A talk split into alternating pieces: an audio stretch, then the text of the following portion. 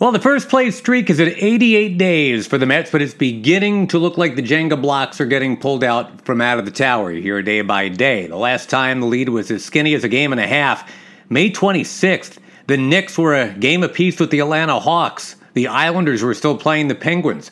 Yeah, the Mets are struggling now. They've lost five out of six. Phillies are coming in hot. But still, for now, those Mets are still atop the standings board. Let's discuss. Here we go. Mets in the morning. Mets in the morning. Oh yeah. Mets in the morning. Gonna tell you what the Mets are doing while coffee is brewing now. Here's Josh Lewin. Scootily down. As that famous philosopher Terry Collins once philosophized, uh, you cannot say woe is me at this level. But forgive the Mets if they're a little bit down in the dumps. They lost again on Tuesday, 5 4 in Miami, and indeed their lead now down to a game and a half. Josh Lewin with you, and look, the Mets are not having a lot of patient at bats yet in this series. They had made Miami pitching throw just 83 pitches through seven innings Monday. Tuesday, not much better with 93 through seven. James McCann swinging 3 0 in the seventh inning and grounding out. Not ideal. We know Javi Baez is up there hacking, and sure enough, he played the hit song from that album as well. Luis Rojas ejected in this game for arguing balls and strikes. Lots of frustration these days, not just from the manager, but from the fan base now, too. I get it. They don't call them the dog days because they're awesome. Speaking of frustration, before the game, Jacob DeGrom met with the media for the first time in a long time, says yes, he thinks he will pitch again this season, but he too is frustrated. DeGrom hasn't thrown a baseball since the Mets shut him down last week. He won't attempt to do so until the end of next week, until a follow up MRI comes clean. Best case scenario has him uh, with a throwing program next weekend, minor league rehab start by the end of the month, return to the Mets in early September. But such a slim margin for error right now. Any setback could cost him most of the rest of the season. He's already missed enough time this year due to the lat, forearm, elbow, shoulder issues. We got to realize now there will not be a Cy Young Award despite these glowing credentials, and there will not be the chance to overtake Bob, Gibbs, uh, Bob Gibson's 1.12 back in 1968.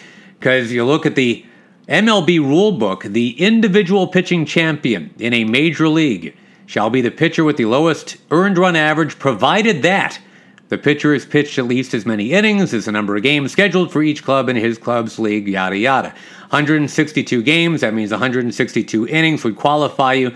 If you got 161 and two thirds, you're not eligible. Best case scenario is DeGrom gets five starts in September, and I think that's a stretch, but five starts at nine innings each. That would give him 137 innings for the year, and no way he's uh, coming off all this and pitching five complete games in a row. So Gibson's 1.12 in 68 will stay the lowest in baseball in more than 100 years. DeGrom's ERA is 1.08, as you've probably memorized. It's been frozen at that number, like the clock tower and Back to the Future.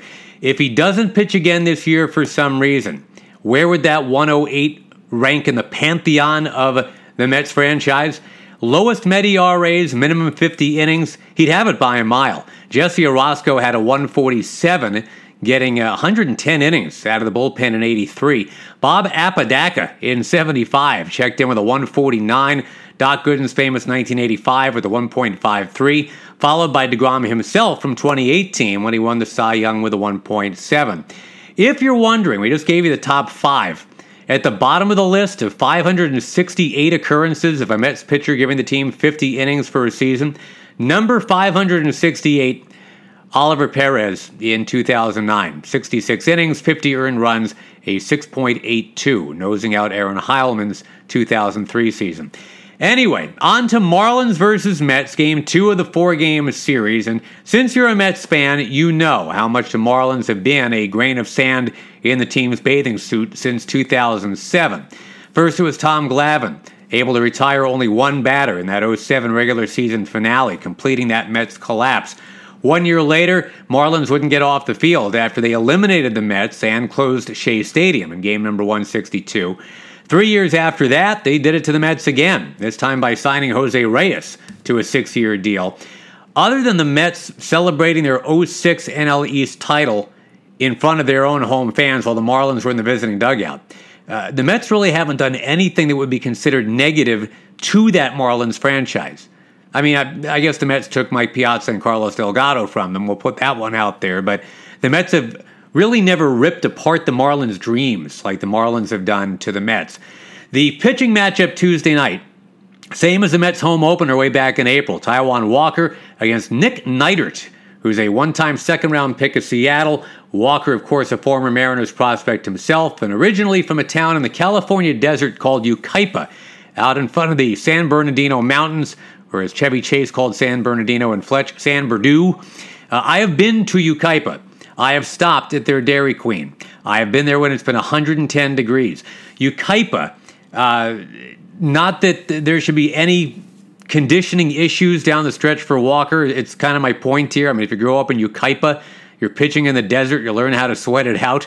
But into this game, Walker had pitched about 100 innings this year. In his previous three seasons combined, he threw 67 as he dealt with the injuries and, of course, the pandemic shortened 2020. So some people have wondered will the Mets possibly consider a six man rotation to keep a guy like Walker fresh down the stretch? Well, if they had enough bodies, I think that's not a bad idea. You look at Walker's whiff rate 28% in April and May, which is great, but 18% in June and July. And I think that's a very telling stat. As for Nick Neidert, would you believe there's a pro hockey player by that same name? Very unusual name, but uh, there's a Nick Neidert, 17 years of minor league pro hockey. Never a sniff of the NHL, never even has made the AHL. That is Reg Dunlop stuff from Slapshot. This guy's a goalie. He has played for, I'm not making this up, 35 different hockey teams in eight different leagues. If you want to go down a rabbit hole, go find that guy's hockey database page on the interwebs, and you will see teams you never knew existed in towns you never knew existed. And as far as I can see, he's still having at it. He got in 11 games last year for the Port Huron Prowlers of something called the FPHL, the Federal Prospects Hockey League. Tell me Ogie Ogilthorpe and the Hanson brothers aren't gooning it up on that circuit. Machine ate my quarter, coach. Anyway, uh, this Nick Neidert, guy with a heck of a slider, a pitch he wasn't really throwing back when the Mets saw him in April, but he threw it a lot early in this game. The Mets chased it a lot early in this game. Mets got behind 4 0 before Dom Smith scored Jeff McNeil on a fourth inning sac fly. Smith hit a second sac fly two innings later, and in that same inning with Jeff McNeil aboard, J.D. Davis would get the Mets a little closer. Two balls and a strike on J.D. The pitch. Breaking ball hit in the air, right center field, moving back for De La Cruz, going toward the wall, and it's gone! No, it's off the top of the wall. They're going to say it's in play. McNeil's rounding around third. He thought it was gone too, but he'll score anyway. As McNeil goes in standing up, it's a double for J.D. Davis as that ball hit off the top of the wall in right center field. Very close to being a home run. Wayne Randazzo with the call on WCBS. Uh, Walker, by the way, lasted five and two thirds in this game, a 4 3 game when he left. At five and two thirds, same as Marcus Stroman the night before. Then on came Aaron Loup, who still hasn't allowed a home run all year. He got his man, game stayed 4 3 Miami, into the bottom of the eighth inning. And Nimmo, with that bad hammy in center field, was unable to catch up to a fly ball. It went for an RBI double for Jorge Alfaro. 5 3 Miami. That run off Seth Lugo. That was a big insurance run because in the ninth, Dom Smith, a leadoff single off Dylan Floro, working for a third straight game for Miami, tying man up right away. J.D. Davis reaches on a fielder's choice. And Conforto comes up, and he had doubled off Floro the night before. He's trying to get that batting average back up to 200. He rips one to first, but Brian Anderson, a third baseman playing all the way on the right side in the exaggerated shift, makes a diving stop of a hot shot ground ball and gets Conforto. That BABIP that was so big last year for him, it's bottomed out for Conforto this year. So the game was left to James McCann, who took a very close two strike pitch. It could have been strike three, and it wasn't. Then McCann poked a double to the right field corner to score Davis, made it 5 to 4. Albert Almora pinch runs, and pinch hitter extraordinaire Brandon Drury is summoned. A 500 batter off the bench this year, 12 for his last 20 overall. Remember, Floro not used to working three days in a row on the mound here. Drury's first swing, almost a double to left, would have tied the game, but just foul. And then the next pitch. Floro ready. His pitch to Drury. Swinging a bouncing ball up the middle. It's handled by the second baseman Diaz. His throw to first in time. And the Marlins hang on. They defeat the New York Mets tonight. 5 4 the final. Wayne Randazzo on WCBS. That was the game ending roundout. Mets lose 5 4. Phillies won their game 5 4. So the first place lead is now at one and a half. You know, Monday night the Mets were one for 10 with runners in scoring position. A lot of hard hit balls went for outs. Keep in mind the Marlins allow the fewest home runs of any major league pitching staff. One home run every 10 or so innings this year. And this ballpark is not a super friendly home run park. In this game, the Mets began 0 for 6 with runners in scoring position. They ended 1 for 8. Let me walk you through the box score. Let's take a little walk here. Nimmo 1 for 4. Hamstring still not perfect here. Got on base in the first inning again with a single. 505 OBP in first innings this year. If you want to get a fire started, this guy's an arsonist, but in a good way. He's a very nice arsonist. Alonso 0 for 3 with a walk in this game. He's tied for second in the National League in home runs behind only the two injured juniors, Acuna and Tatis.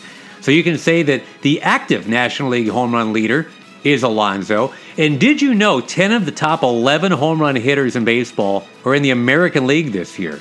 And the only one who DHs is Ohtani. McNeil in this game was on base three times, a walk, a bloop double, an HBP, scored a couple runs. He's hitting only 230 on the road. He's hitting 308 back at home.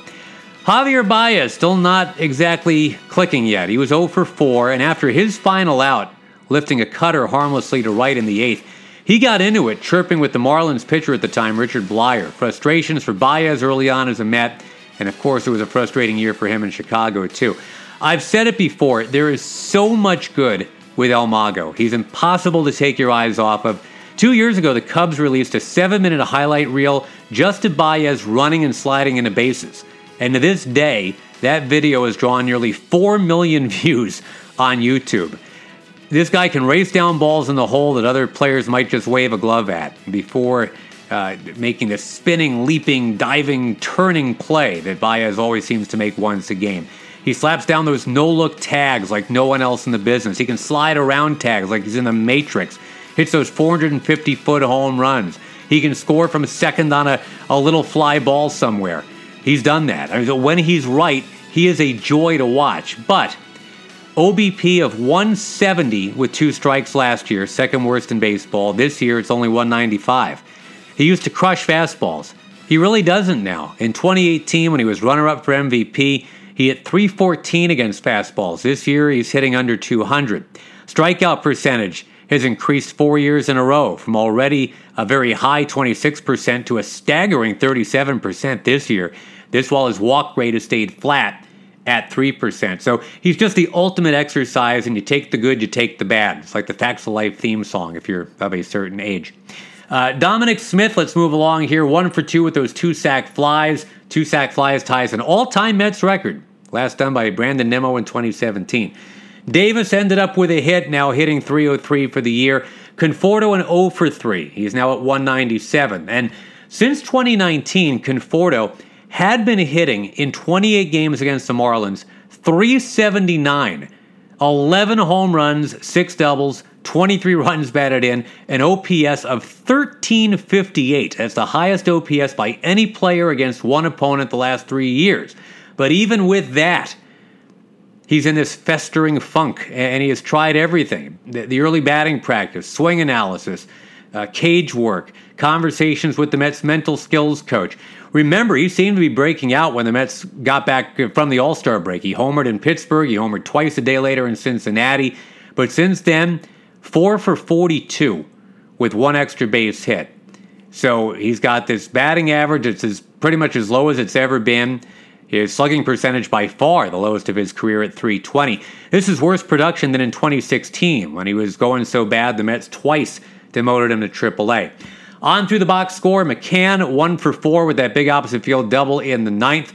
His career against Miami, he was three for 35 lifetime before that opposite field double.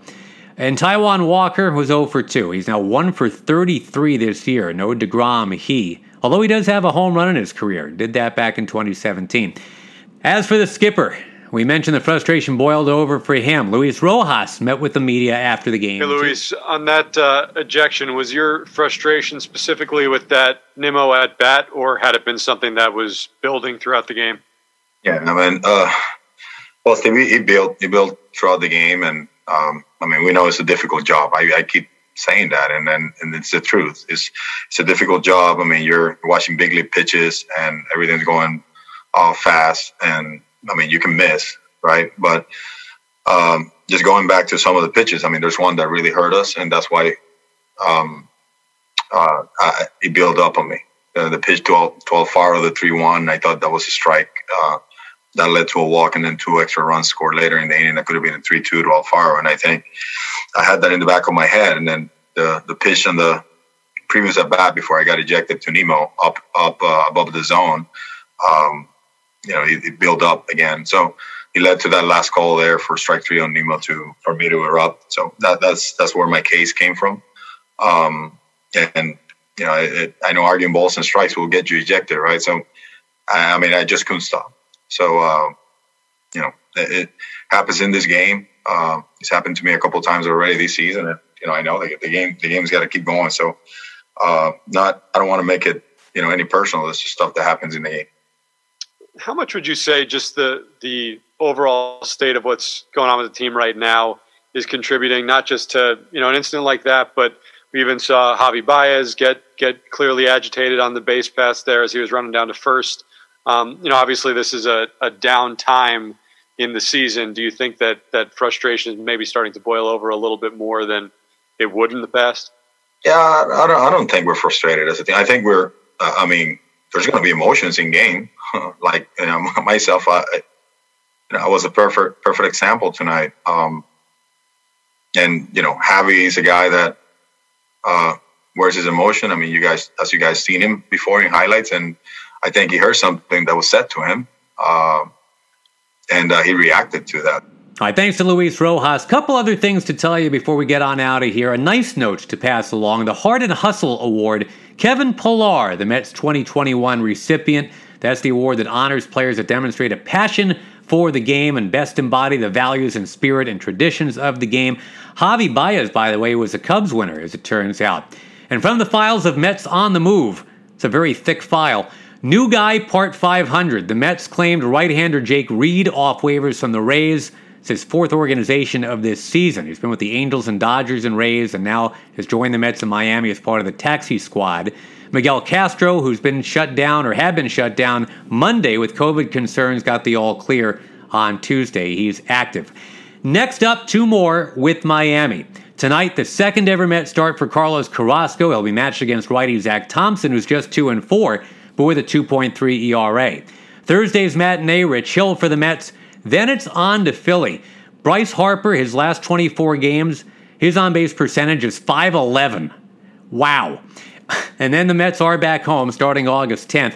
Don't forget the Javi Baez Welcome to New York ticket promotion. You can get two tickets for $23, Javi's uniform number, any game between August 10th and 15th. Mets.com for all the glorious details. The Mets' home record the last few months, starting with May 9 and 1, 9 and 6, 9 and 8. August is going to see him play 14 home games, and I'd be okay with another nine in the win column. That'd be nine and five, right? You're hosting the Dodgers and Giants, so three and three there and six and two otherwise. That's acceptable. Remember, this season's going to end with three against the Phillies, two against the Red Sox, then at Milwaukee and at Atlanta with these Marlins in between those last two series. That's going to be tough. Four of those five teams are either playoff bound or playoff contenders at the end. This is the week to get the barnacles off the boat because you got to get ready for some rocky chop up ahead with all those Giants and Dodgers games, home and road. Then the big kick, the big leg kick comes September. That's the hope. And now the house band. Let's let you guys meet the band on keyboards. Doug Sisk, slapping the bass. Give it up for Barry Lyons. The horn section, Pat Mish. And kicking it out on drums, Kelly Stinnett. This is Josh Lewin. Thanks so much for listening. Sorry we didn't have better news for you. 5 4 Mets lose. We'll meet you here again tomorrow.